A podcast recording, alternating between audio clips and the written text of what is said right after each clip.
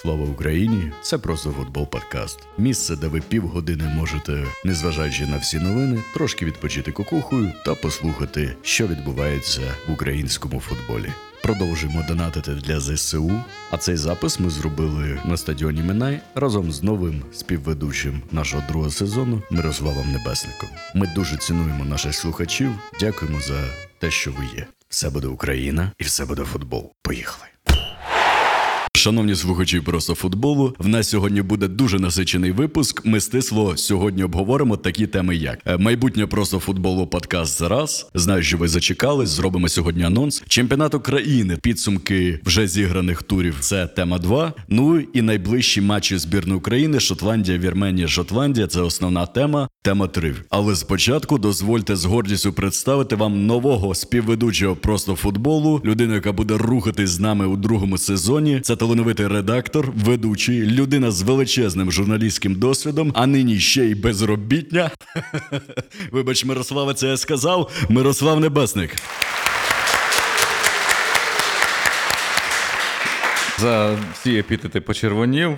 За останній трохи соромно стало. Ну але в будь-якому разі, спасибі за те, що зробили мене частиною цього проекту. Дуже цікавого для мене проекту, і найголовніше нового проекту це те, що рухає нас вперед, пізнавати щось нове завжди.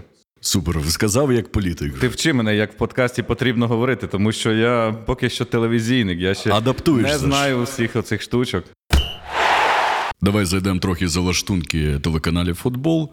Розкажи нам медійну кухню, так те, чого можливо ми, як прості глядачі телеканалу футбол не знали. Модель існування, з чого починали, куди рухались. канал був дотаційним, тобто весь цей період, всі там понад 13 років, фінансувався з однієї кишені. І можна по-різному ставитися до цієї людини, до Ріната Ахметова, але він дав життя безпрецедентному проекту, який проіснував і успішно, я вважаю, проіснував у е, спортивному просторі України. Ну і е, головною фішкою Ахметова було те, що він правильно знаходив топ-менеджмент, як і в бізнесі, так і в медіасфері. І вибір там Денисова і його команди, його топ-менеджменту, насамперед маю на увазі Івана Гриська, вони зробили дуже багато для того, щоб ми отримали той контент, який отримували усі ці 13 років.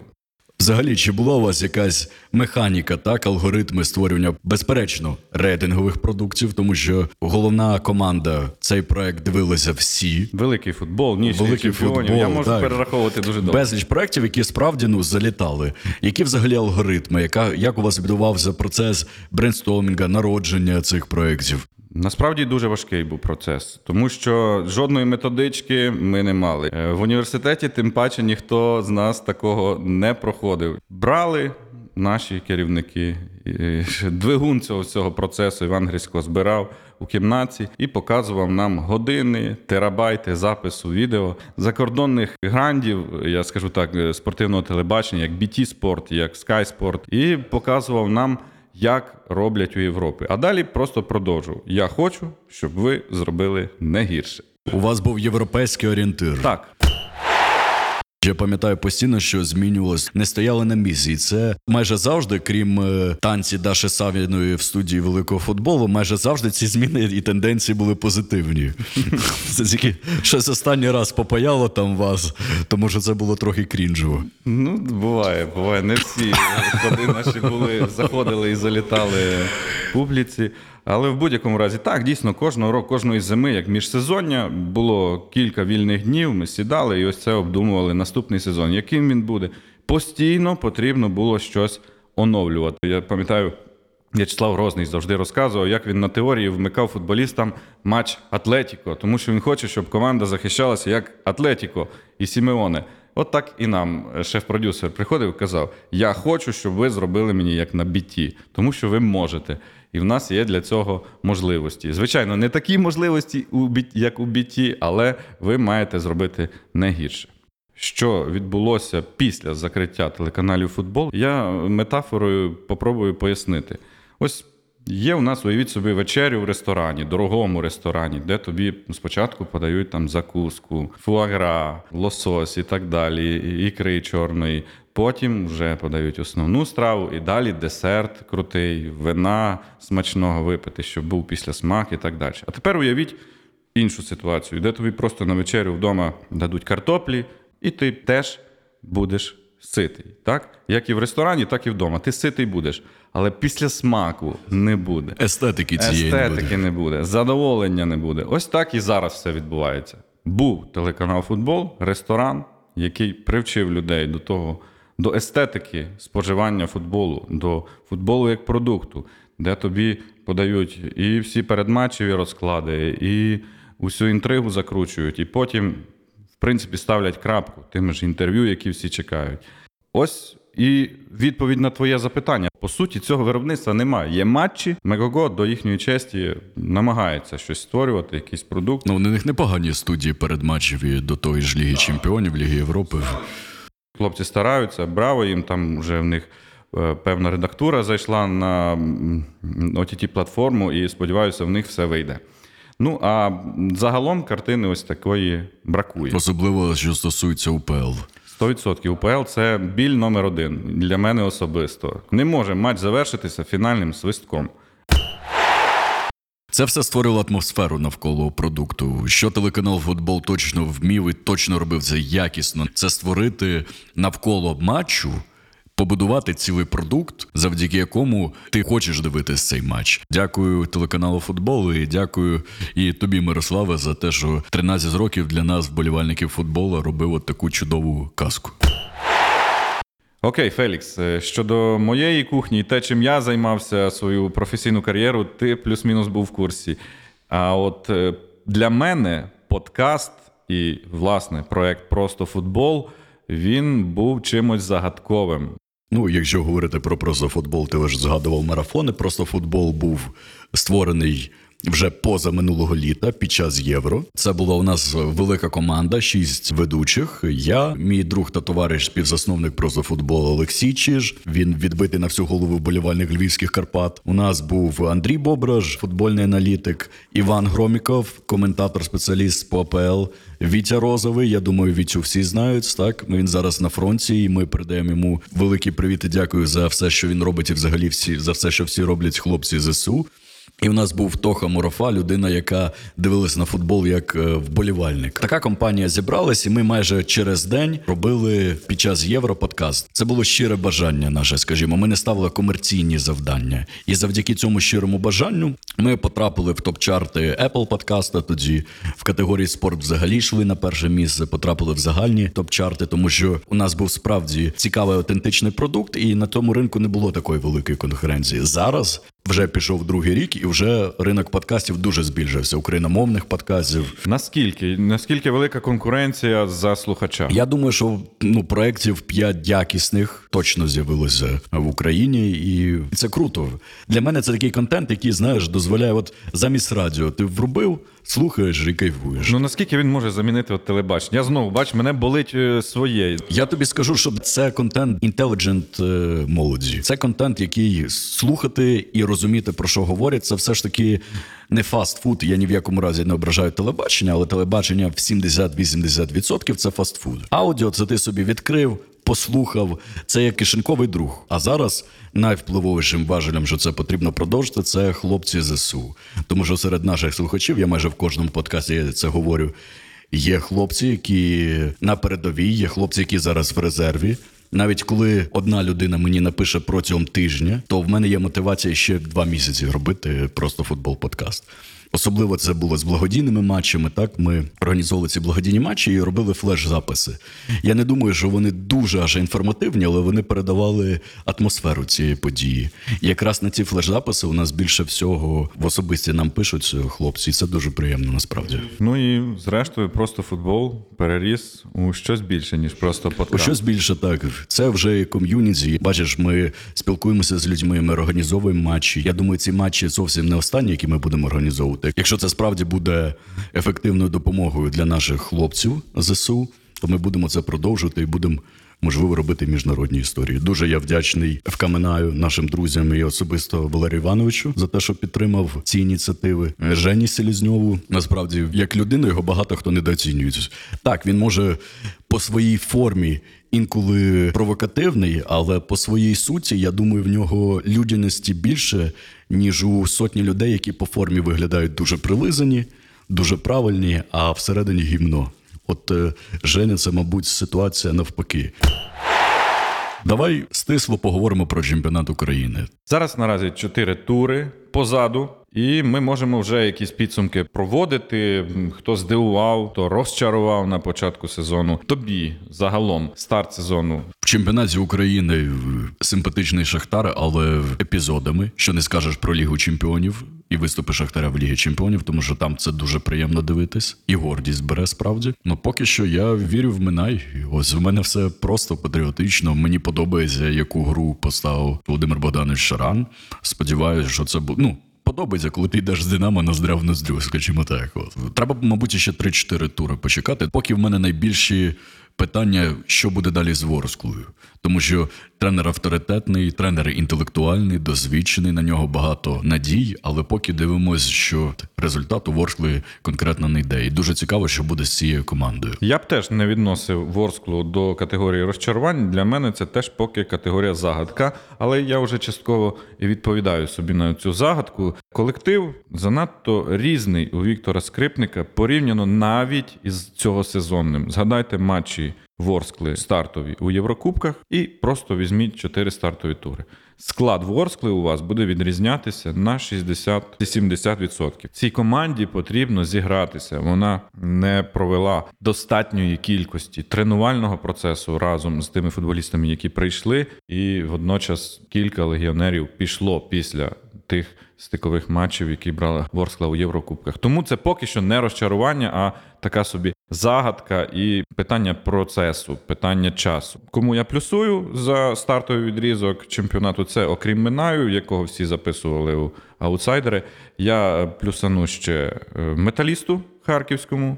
Який залишився просто голий босий. Ще в більшому сумбурі збирали цю команду, ніж той самий Минай і Ворсклу. Василь Кобін, спортивний директор, тренери Олег Ратій і Олександр Презетко зробили боєздатний колектив, який нормально виглядає, абсолютно конкурентно на футбольному полі. Третій плюс, як я віддам Вересу. Верес, Вересу який мав з Минаєм зараз е, бути на місці Ворскли. Юрій Вірт е, просто дуже його люблю, цього тренера. Культова персона для українського футболу. Я на телевізорі Електрон пам'ятаю, як зараз в дитинстві дивився матч з лондонським арсеналом в Лігі Чемпіонів. Що він там на воротах Ось, бачите, сам перейшов е, те, куди я хотів залізти. Юрій Вірт, тренерська команда, класна, характер є. Захищатися вміють, е, трошки оновилися, але малюнок гри не змінився, і він подобається без винятку усім уболівальникам, ті, які особливо болівають за Верес. І ще один плюсик: Юрій Вірт і його часи гри за Шахтар. Моєю мрією було колись побачити український шахтар, таким, яким ми його пам'ятаємо. Ну не всі пам'ятають, Олди пам'ятають кінця 90-х, початку 2000-х років, перше чемпіонство і так далі. Юрій Вірт, центральна постать того шахтаря у воротах. І це дійсно був український шахтар з характером, просто команда, яка. Е, На куражі залітала в Лігу чемпіонів, і ну дуже за неї було приємно вболівати. Тому зараз приємно вболівати і за Шахтар.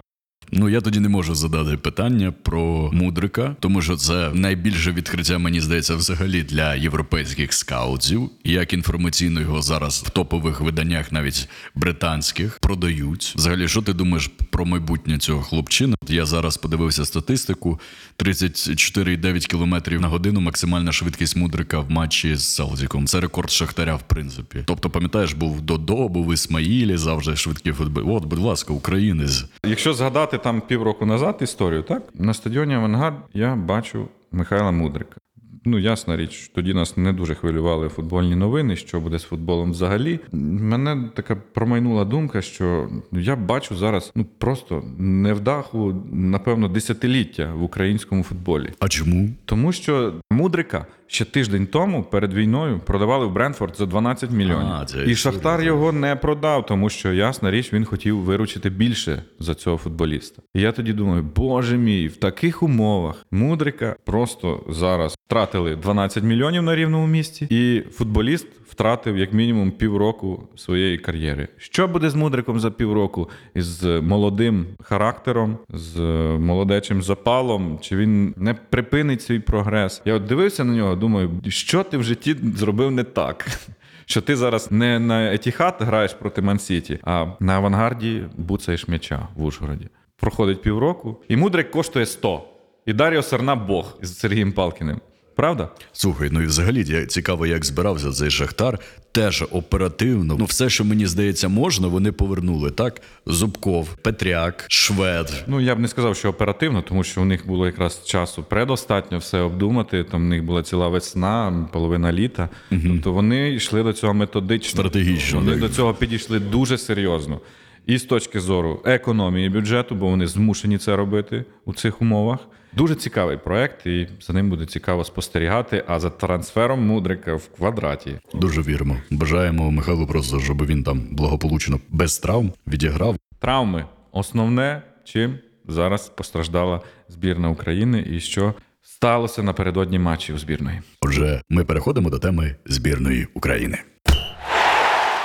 У нас напередодні три матчі: Шотландія, Вірменія, Шотландія. І це все буде відбуватись в турнірі Ліга Націй. Я попрошу для більш широкого слухача пояснити, що таке Ліга Націй, Мирославе, коротко. УЄФА придумало цей турнір, аби мінімізувати кількість товариських контрольних матчів національних збірних, які не були цікаві ні футболістам, ні тренерам, ні публіці. Додати ту певного турнірного характеру, так?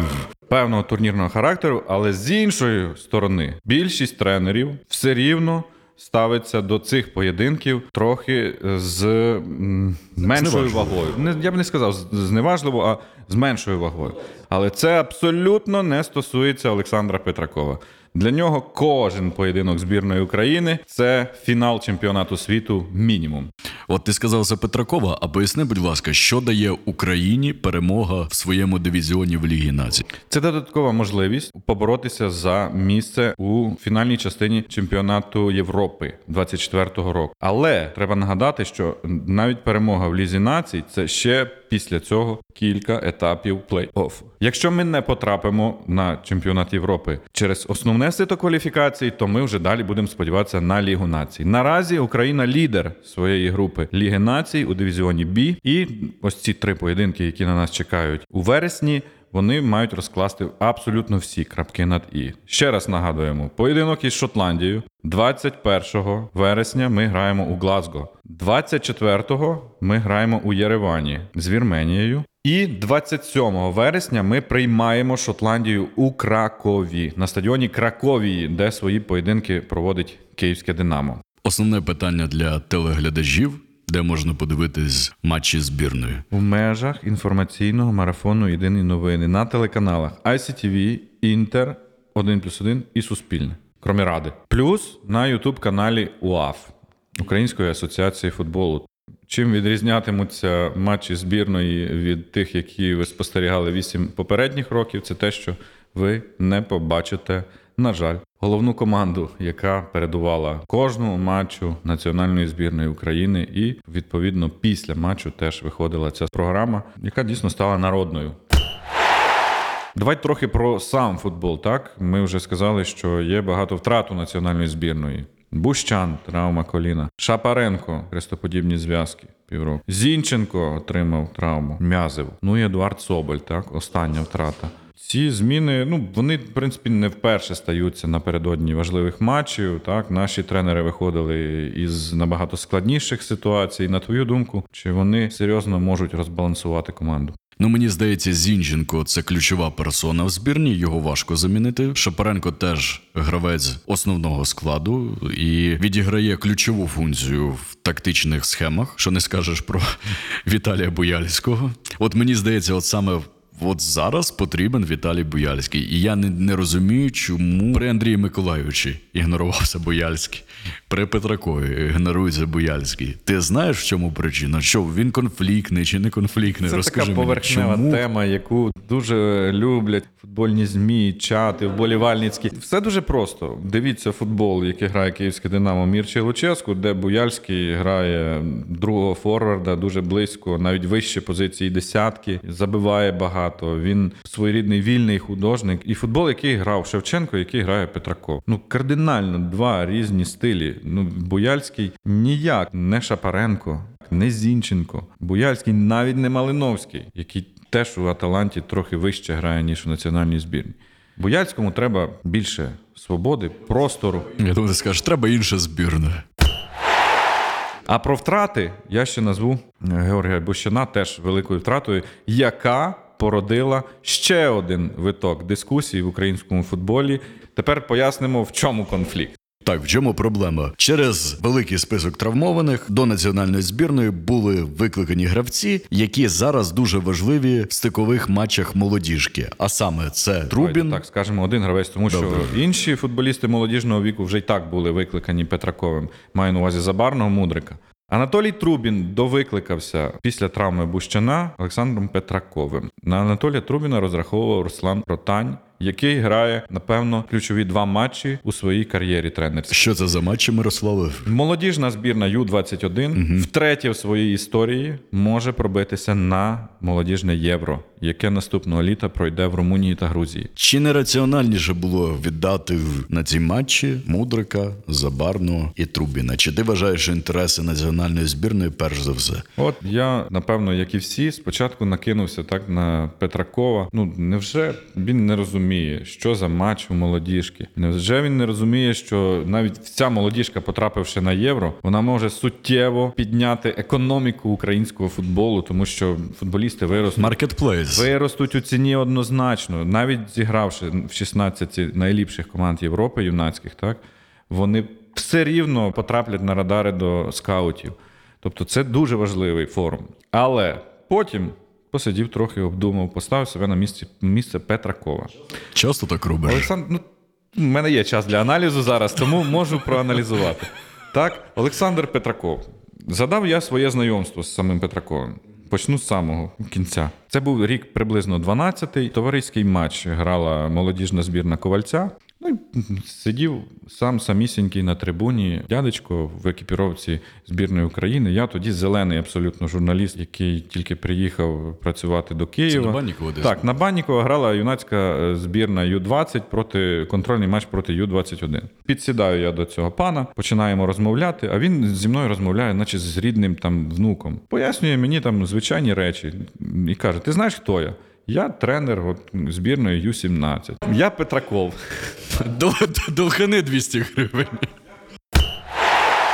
Ми повертаємось до теми, як Мирослав познайомився з Олександром Васильовичем Петраковим.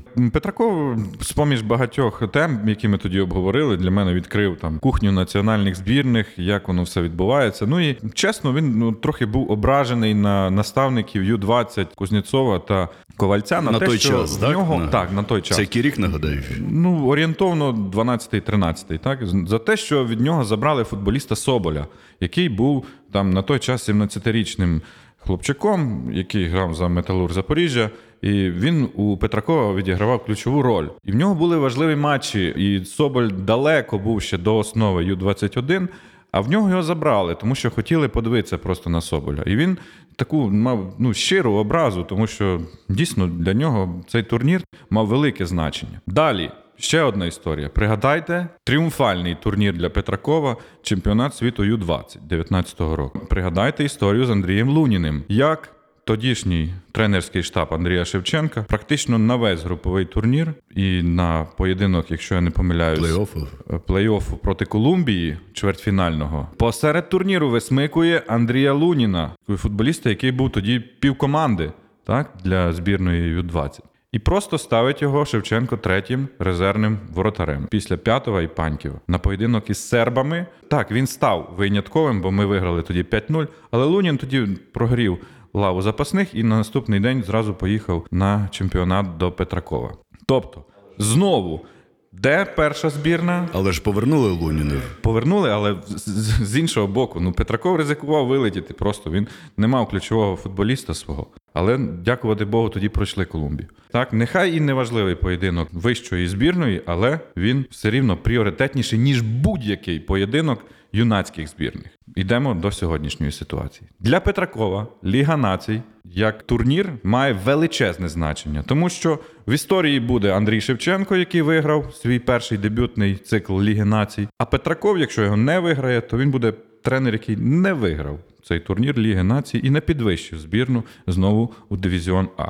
Тому для нього я ще раз скажу, що кожен матч національної збірної, зокрема і ці три, це як фінал чемпіонату світу. Він не буде дивитися ні на що, тим паче, що в минулому був у шкурі самого Руслана Ротаня, який не дораховувався футболістів ключових своїх. І так. Ми маємо картину зараз, що Петраков не готовий віддавати ні Трубіна, ні Забарного, ні тим паче Мудрика у молодіжну збірну. Нехай який би там матч важливий не був у команди Ю-21. І він буде правим. Він має повне на це право, тому що він командує національною збірною України, яка теж має свої завдання. Два стикових матчі з Словаччиною. До речі, показувати ці матчі будуть анонсую для слухачів на Суспільному. Відволічимось на молодіжку. Шанси молодіжної збірної на прохід. Як ти оцінюєш? У Руслана Ротаня був довгий шлях. Я скажу, що доволі тернистий. Другий цикл провів уже доволі сильно. Команда на рівних зіграла поєдинок проти французів. Ми всі пам'ятаємо той божевільний поєдинок 3-3. Зайняла друге місце в групі, набрала 23 очки у групі з шістьма командами. Це дуже суттєвий показник. І вона стала такою командою, яка вже отримала і свій малюнок, Ротань Стайл, так називають у медіа цей стиль. Серйозно? Так, він вже має, Не має чув. свій малюнок, який завжди хотів бачити Руслан Ротані, до якого підібрав футболістів. Хто зараз найяскравіший гравець в молодіжній збірній? Я б назвав цю команду команда особистостей, які прогресують кожним матчем. І вони заслуговують абсолютно на те, щоб потрапити у фінальну частину. Як все складеться? Знає один футбольний бог, але шанси у нас дуже великі. Навіть попри те, що у команді не буде цих футболістів, про яких ми вже сказали. У Руслана Ротаня дуже боєздатний колектив. Повернемось до національної збірної. Давай спрогнозуємо теперішній склад з урахуванням всіх травм, з, з урахуванням всіх довикликів. Отже, почнемо з голкіпера. На твою думку, хто буде основним голкіпером в наступному матчі? І взагалі в цьому циклі Шотландія, Вірменія, Шотландія. Такий досвід уже був у Петракова у червні на поєдинки Ліги Нації. Він виставляв на три матчі трьох різних воротарів: прощальний матч п'ятого і матч інших воротарів. Ну і зараз так само я думаю, що він дасть зіграти як мінімум двом.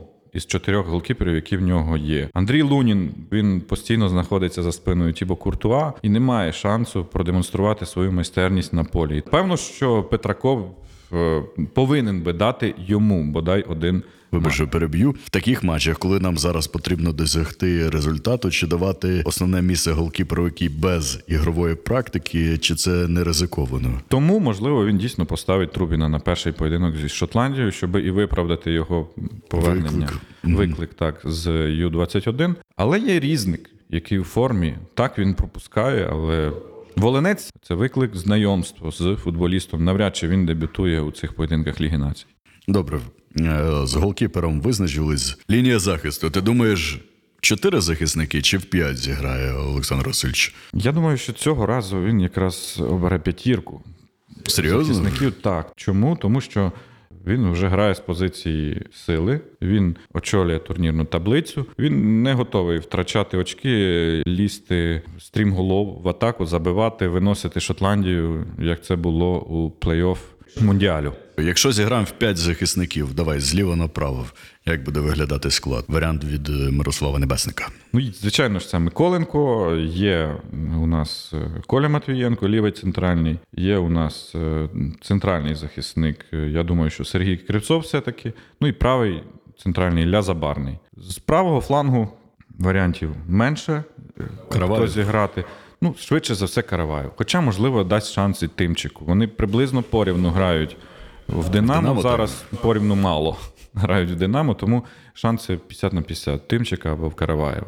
Саме цікаве центр поля. Так, у нас Зіна травмований, Шапо травмований. Центр поля. Як ти думаєш? Ну, Степаненко залізобетон. Поряд з Степаненко, хто в нас грає? Малиновський, так, Малиновський у нас е, є. Теж не обговорюється позиція. А якщо ми граємо в п'ять захисників, то відповідно у нас Лишається три футболісти: хто, хто ця трійка буде? Ярмоленко, Мудрик, цілком можливо, і попереду Яремчук. Ну, ось така моя версія. Ти що думаєш з приводу атаки? З приводу атаки слухай. Ну, взагалі, так, але дуже симпатично виглядає останній час довбик. Дніпро, мені здається, сваток це теж кандидат у збірну. Піхальонок я з тобою погоджуюсь точно, але от довбика я можливо навіть би і ставив у стартовий склад. Чому ні? Супер, так, але знову ж таки для Довбика має бути відповідне середовище і відповідний стиль гри. Довбик класичний центрфорвард, якого постійно потрібно обслуговувати. Е, на цей поєдинок, саме перший проти Шотландії, думаю, що Довбик розпочне з лави запасних. Отже, це просто футбол. У нас дуже інформаційно насичений випуск вийшов, як Мирославе. Пару слів для наших слухачів ЗСУ. Кожного дня ми вболіваємо за ту найголовнішу команду, яка зараз робить все для того, аби захистити нас і відбити ті землі, ті е, домівки людей, котрі залишилися без них. І звичайно, що ось. Це вболівання є найголовнішим у нашому сьогоденні. Ми надалі це робитимемо не тільки простим вболіванням, а й допомогою Збройним силам України. А збірній України і всім нашим клубам в Єврокубках, звичайно, побажаємо своїх локальних перемог, які вони теж роблять на благо нашої країни і на благо загальної перемоги. Слава ЗСУ! Хлопці, ніхто вас не забув, всі пам'ятають і пишаються вашими подвигами. Все буде Україна, все буде футбол. А з вами був просто футбол подкаст. До зустрічі! До зустрічі.